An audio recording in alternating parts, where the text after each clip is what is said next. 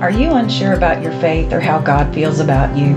Do you feel lost or that it's too late to turn back to God? Don't have a church or not sure you need one? In this podcast, you will find answers to your questions regarding God, your faith, and your need for a faith community. My mission is to equip you for finding those answers as well as deepen your faith through the study of God's Word. If you're ready to cast aside doubts, develop your gifts and talents, and feel you are coming back home to your place in God's kingdom, this is the space for you. Hey there, my name is Cindy Lynn. I tried to find fulfillment and purpose in the world without God for over three decades. I finally realized that wasn't possible.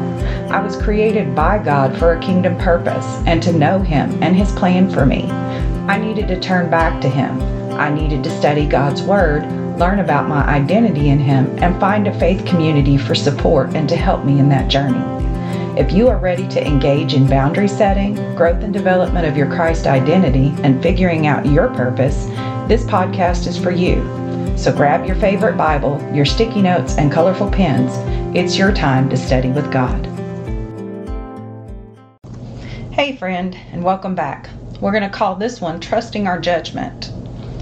Today, I want to sort through all the mixed messaging we are getting and encourage you to do the same thing. I want to encourage you to think and to get back to trusting your own judgment. You may be thinking, I already do. I'm great at making decisions and I have no issue in this area. If so, that is great. However, if this is you, I ask you to pause a second and ask yourself if this is true in all areas of your life. It could be you are great and decisive in your employment, but when it comes to your relationships, not so much. Or you feel you've got your parenting decisions on lock, but when it comes to making decisions regarding yourself, such as health, free time, or faith, not so much. Now, if you are like the large majority of us, you may constantly have doubts about the decisions you're making and stress about it.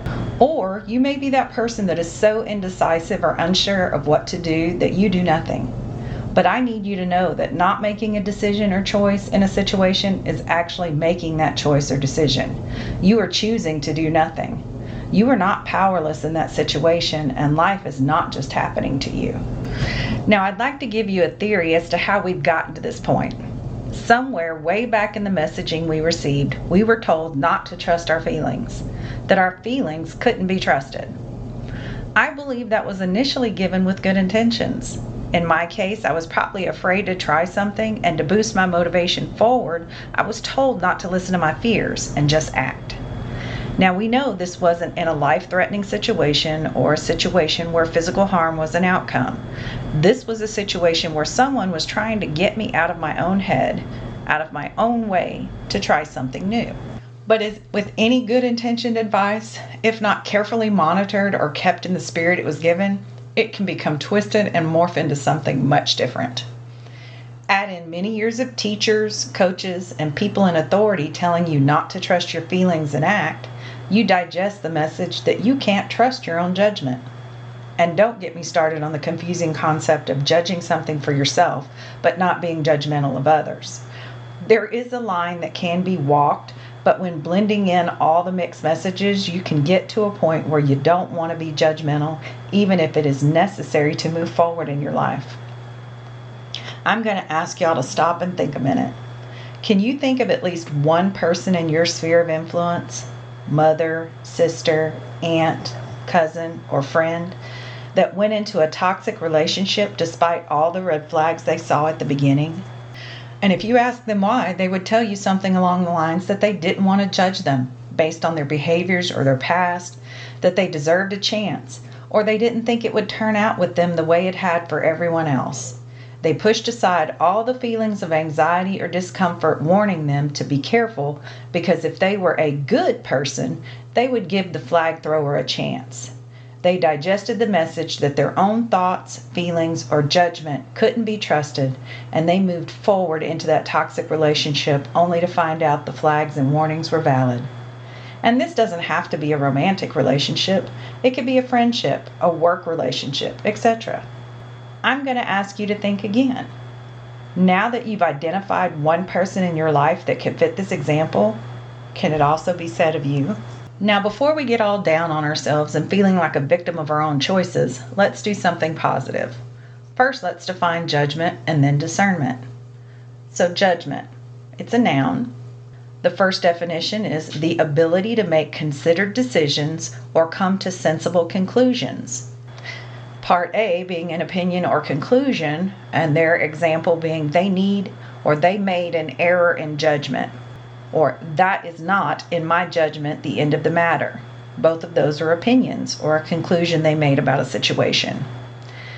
The next example was a decision of a court or a judge. And the sentence there was the Supreme Court upheld the judgment of the Texas Court of Appeals. Your second definition for judgment a misfortune or calamity viewed as divine punishment. And the example there, the crash had been a judgment on the parents for wickedness. Now let's define discernment. Also a noun. First definition, the ability to judge well.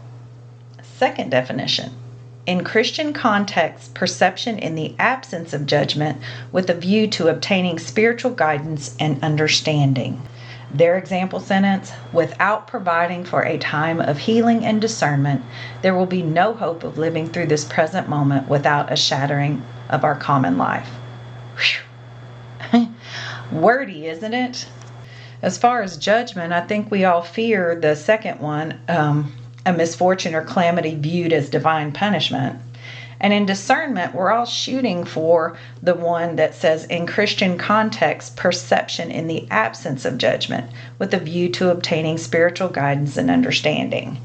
Basically, we want the ability to judge the situation well without putting some type of personal judgment on it. Now, here comes your part with pens and sticky notes. We're going to cover some scriptures and what they say regarding judgment and discernment. The first one that comes to mind for most folks is Matthew 7, verses 1 and 2. Judge not, that you be not judged. For with the judgment you pronounce, you will be judged, and with the measure you use, it will be measured to you. Now, that may keep you feeling hesitant about using your judgment, but there are scriptures that can help you feel better about your decisions. We know we should test what we are uh, hearing or considering against scripture. In 1 Thessalonians chapter 5 verse 21, it reads, "But test everything. Hold fast what is good."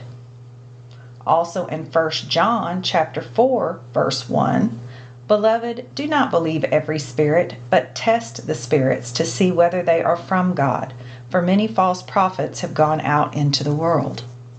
Neither of those is telling you to ignore your feelings or the signs you are observing, but to consider them to think.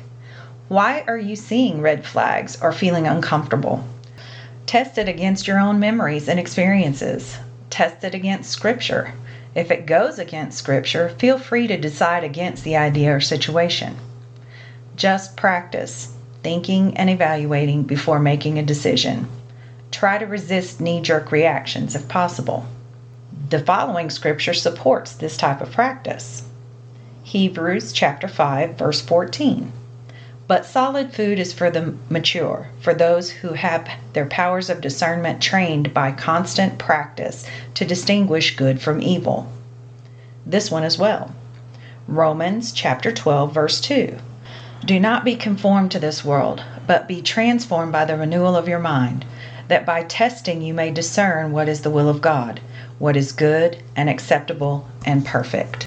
Getting into the Word daily will increase your knowledge of God and His will for you. That increased knowledge will strengthen your identity in Christ, which in turn strengthens your belief in your own abilities to judge and discern any given situation. And with any skill, excellence comes with practice. The more you hone your skills, the better you will become and more confident in your abilities. So set aside any message you are pondering that says you can't trust your emotions or judgment. Thoughtfully and prayerfully consider what action you are considering taking. Test it against prior history, experience, and God's Word. When you have done this, you will know what is right. When you know, don't be afraid to act. Until next week, may your studies be blessed. Thank you for stopping by to hang out today. You are truly appreciated. If you found value in today's episode, please share the link with a friend. It would also make my day if you could leave a positive review.